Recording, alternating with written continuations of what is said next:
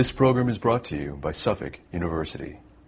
Please visit us on the web at www.suffolk.edu. It's John Mitchell, John T. Mitchell, to distinguish myself from a few others. Uh, I'm uh, an attorney in private practice in Washington, D.C., primarily representing folks in the, in the retail uh, and distribution sector of music, movies, and uh, video games. The actual case, or the case file, harkens back to 1941 as the uh, organization ASCAP was uh, placed under court supervision for its rate setting, and uh, now commonly referred to as the Rate Court, uh, the U.S. District Court for the Southern District of New York, handles disputes concerning the rates set by ASCAP in recognition that uh, ASCAP itself uh, by the nature of this organization, uh, representing, I guess, about 45 or 50 percent uh, of uh, artists' works, uh, is a, a, powerful force. It could have some anti-competitive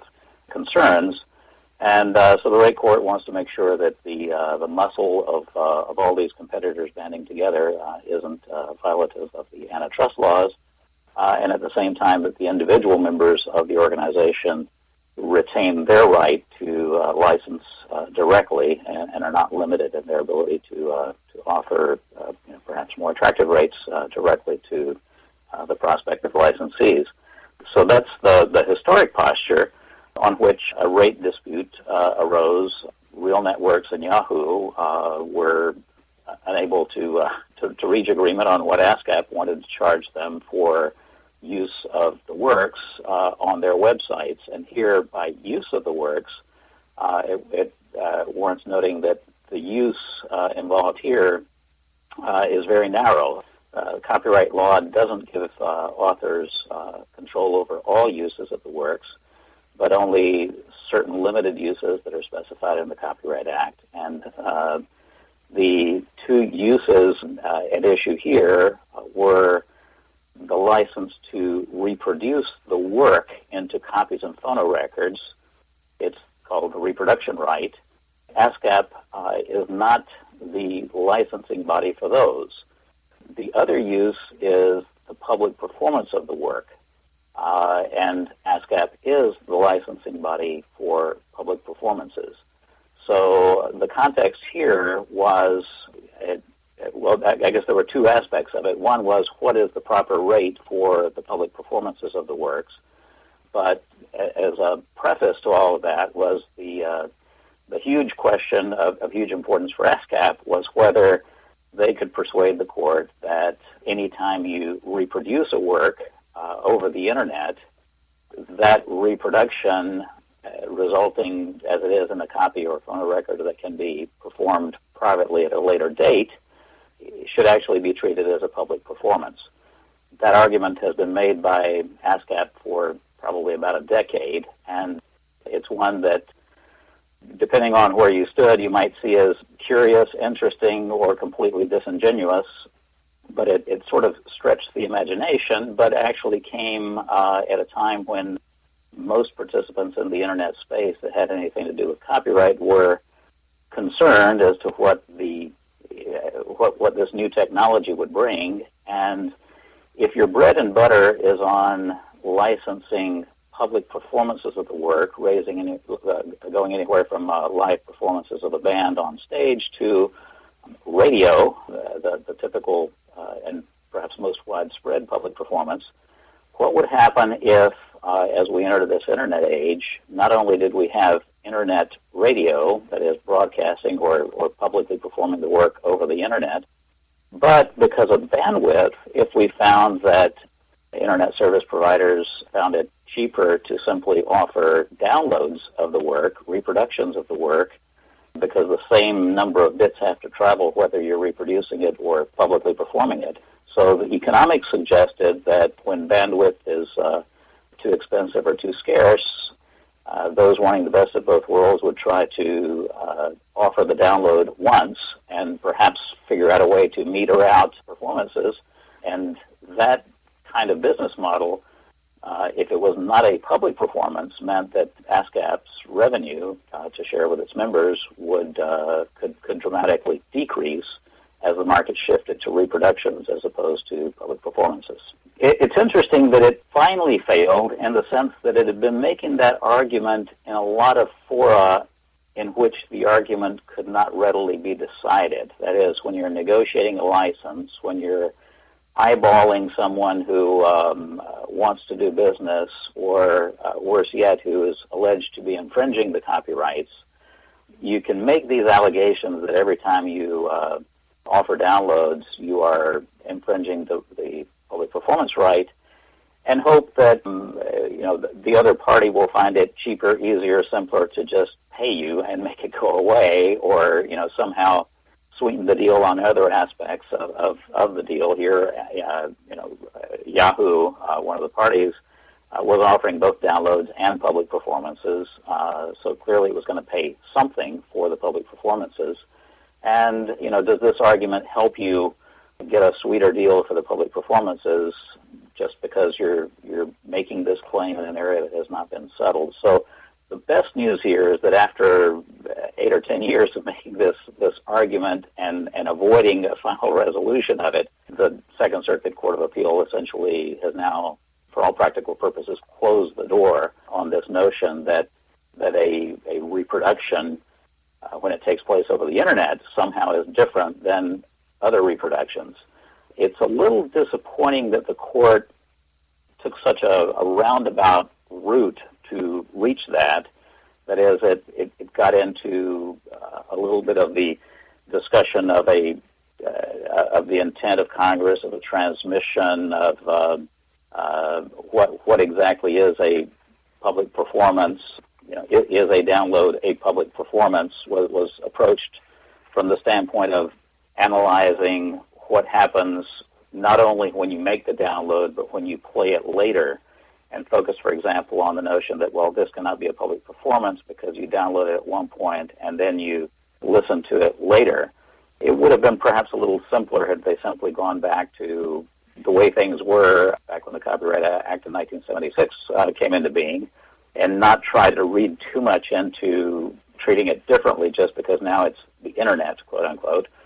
Quite simply, when bits are transmitted over the internet and result in a copy of that work on your hard drive, it's really no different than someone in a factory pressing CDs who has a server and uh, wires in the same room go to a CD replicator and crank out reproductions onto CDs. Those clearly aren't public performances. Those CDs are then shipped to someone's home where someone puts them in a player and listens to them. Those are private performances, and unfortunately, the court really didn't get into that distinction between public and private performances, which would have simplified things for them. So, just as the person transmitting by wire from the master to the CDs and the replicating machine in a factory and shipping a million copies to a million homes isn't infringing when the person plays the CD uh, in their player, which is a private performance outside of the reach of the copyright. Uh, the same should be true here, where someone simply uses a server to transmit uh, copies to a million homes without using the CD, but going directly to someone's hard drive or whatever the uh, recording device is at home. It's essentially a transmission of the same bits and resulting in a uh, copy or phono record, as those terms are defined in the Copyright Act. That is a tangible medium of expression in which the work is embodied. And it makes no difference whether that's your hard drive or your CD or your uh, flash drive. Uh, that simplifies things because that makes it clear that it's reproduction. And when the person plays that, it makes no difference whether you're playing from a hard drive, whether you're playing from a CD, or whether you're simply singing the song from memory in the shower. If it's a private performance of the work, uh, clearly there's no public uh, performance uh, element of that. So I think the court reached the right decision. It reached it unequivocally, leaving no room for fudging on uh, you know any fuzzy issues left out there. It was very uh, it was very clear, direct, precise on holding that a download does not uh, uh, involve a public performance. Uh, it did suggest that depending on how you engineer it, it may be possible to offer a download while the person can listen to the bits as they as they come through.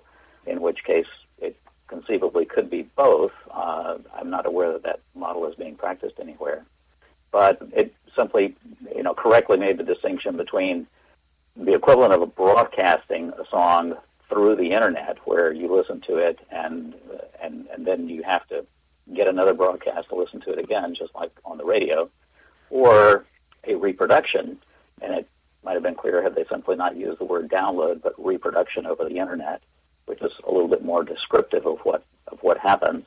Uh, so those two buckets are separate. Uh, the good news for the artist, uh, the, that is the author of the work, which is what the Copyright Act and, and the Constitution protect, is the author of the work. If I write a song and someone downloads it under the license, sure, it doesn't come through ASCAP, but I do get paid through my right of reproduction, which is often handled by the Harry Fox Agency. So the sad part about this is that a lot of this might have been just a dispute as to whose pocket the money going to the author came through. Does it come through the agency that handles reproduction royalties, or does it come through the agency that handles public performance royalties?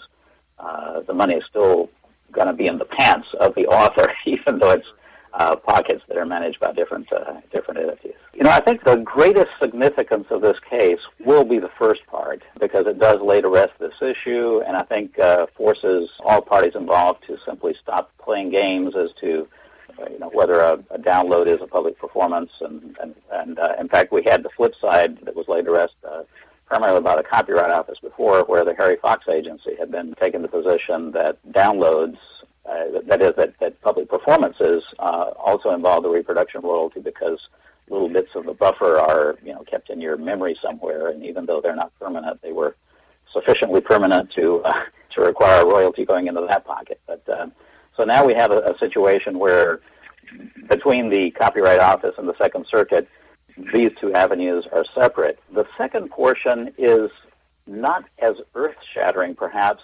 because so much was left for the district court to determine on remand. But I think there are some elements uh, that, that, are sort of the, the, the, takeaways on this. Is that the Second Circuit, uh, the, the biggest problem I think the Second Circuit had was with trying to come up with equivalents that didn't quite match. Uh, in one section, they talk about using one model to come up with the numerator and a different model to come up with the denominator, which sort of made no logical sense when you're trying to come up with you know one number divided by another. Uh, those two numbers at least should come from the same model or or something very close to that. Here, perhaps the the biggest problem I have is that the, the, Second Circuit has only uh, touched the tip of the iceberg that, that's flowing underneath. When we listen to music over the internet, it's it's one thing to simply listen to it as we do the radio, where you simply turn it on and then maybe change to a different station if the song is one you don't care for or it's commercials or whatnot. The internet listening tends to be much more varied and, and much more interactive at times, so people can seek out specific songs. They may listen to a song to determine whether they want to buy it or whether they're interested in going to a particular band's concert. They may simply turn it on and have it have it in the background while they do other things on the internet. When someone like Yahoo is providing the site, one of the things that the Second Circuit noted is that there may be a number of pages that are open while the person is still listening to the one song. So what's happening on those pages, the court indicated, was different than interacting directly with the music. It's one thing if you're for example, watching a music video and your your eyes are glued to the uh, images while you listen to the music quite another to have uh, one uh, streaming device from Yahoo playing the song as you use Yahoo to maybe shop for tennis shoes or something that, that is completely unrelated to the music. The, the Second Circuit primarily directed the district court to use a much finer scalpel to try to match the sources of revenue from playing the music to come up with the right rates and, and, and even sources of revenue is perhaps not the not the best way of phrasing that in that it's part of that is the value to the uh, you know to the consumer. What's what's the equivalent here? Uh, is it closer to um, to watching uh, music video on, on cable or, or television, or actually just having the music channel on on cable, which doesn't have the images, or you know some some other some other means of measuring this? Is it the length of you know the amount of time you're listening to the music, how much attention should you pay to the number of pages uh, uh, that you visit while you're on that site, if in fact Yahoo is charging per page view, even as the um, uh, as the music plays. That is, can you charge per song played when in fact there may be multiple page views while you're listening to that song. The trouble spot here, I think, going back, is that the district court is still going to have a very tough time figuring out exactly what the fair equivalents are. It, it's almost like saying, you know, what happens if you go to a, a rock concert, uh, you paid your ticket to get in, you're now, you know, in the audience. This is a licensed performance of the work on stage. But while you're at the concert, you're surfing the internet on your iPhone, you're talking with friends, you're reading a book. You may be doing other things. Does that, you know, does that mean your ticket for the concert should pay le- be less? No. And does that mean that the uh, uh, the, royalty uh, for the right to perform that song uh, on stage should be less? Probably not. Uh, so the, the difficulty here is always going to be matching, and there will be plenty of room for argument on both sides as to um, you know what kind of value the consumer is receiving from this. One of the things that they've used to try to come up with something fair, since it's really hard for the court to to micromanage the intricate economics of what an advertiser pays for page views and how long were you on the page and did you make a purchase while you're on the page? Did you click a link when you're on the page? And does that affect the revenue you get for the music that was playing in the background while the consumer did all that? It could be a nightmare for uh, the district court to try to act like a, a micromanaging economist and second guess those things. So quite often, uh, what they try to do is look to comparable deals that were negotiated in an arm's length uh, transaction in a competitive market. And that's where the parties get to argue over, you know, is this comparable or is it not? Um, but here, the district court, in an odd statement, indicated that ASCAP, which has about 45% of the market, its biggest competitor is BMI, which has another 45% or so of the market. And so it noted that these two performing rights organizations control 90% of the market. And then it takes that to sort of leap to the notion that, well, if BMI is ASCAP's biggest competitor, we should look at how BMI uh, might have done things to see what's good for, for ASCAP. But that that sort of ignores the whole the whole basis for the rate court to begin with, which was antitrust. The real question shouldn't really be what another major collecting society representing 45% of the market is able to negotiate. In fact, SESAC, which is the third rates organization, has somewhere between 5 and 10% of the market. it's in a, a, beautiful position of sort of being the last mile. So you've negotiated with ASCAP and BMI. If you want to play all music, you still got to get SESAC, and, and SESAC knows it. And it's not subject to the rate court.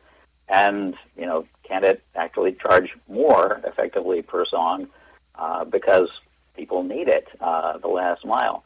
So the real comparison shouldn't really, in my judgment, be looking at the two major, you know, 45% market share collections of representatives of the rights holders.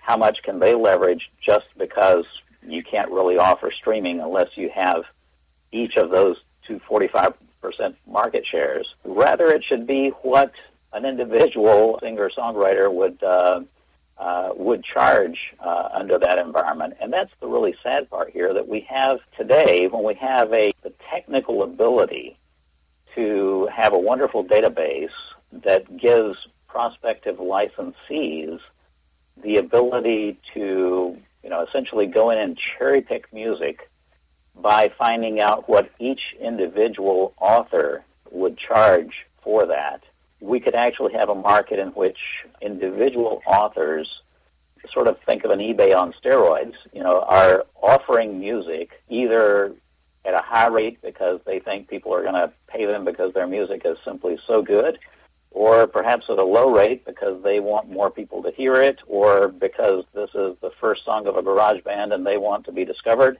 You could even have music, you know, being licensed, offered for license for free for either forever or for a month or for a day. Um, and uh, so one of the one of the uh, dangers I think we have here going forward with this is that by having been working since 1941 on trying to manage what these major collecting organizations are, are or are not permitted to do, the district court and the Second Circuit here seem to be losing sight of the whole purpose for this uh, uh, court's involvement.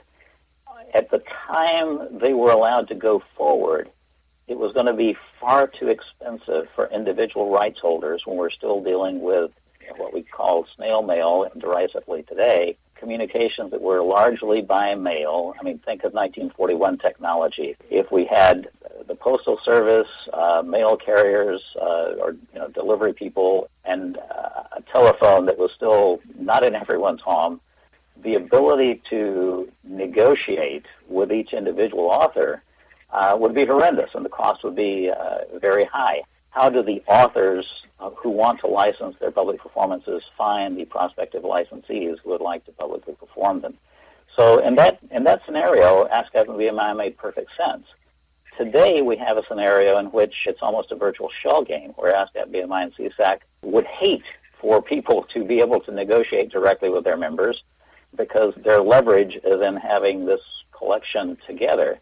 Yet today's technology makes it so simple for people to let their offer be known to the entire world over the internet and let licensees simply click a few buttons and do the deals just as easily as people can uh, can have the robot on eBay uh, increasing the bid as the bidding war goes on.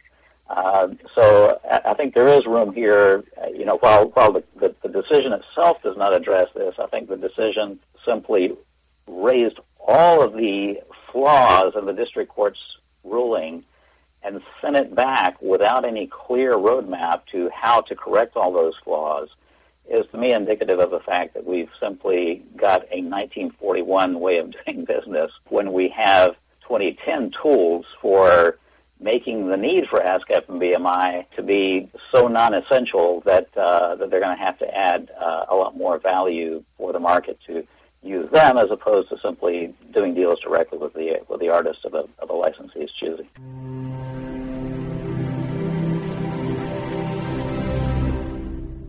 This preceding program was brought to you by Suffolk University. Please visit us on the web at www.suffolk.edu.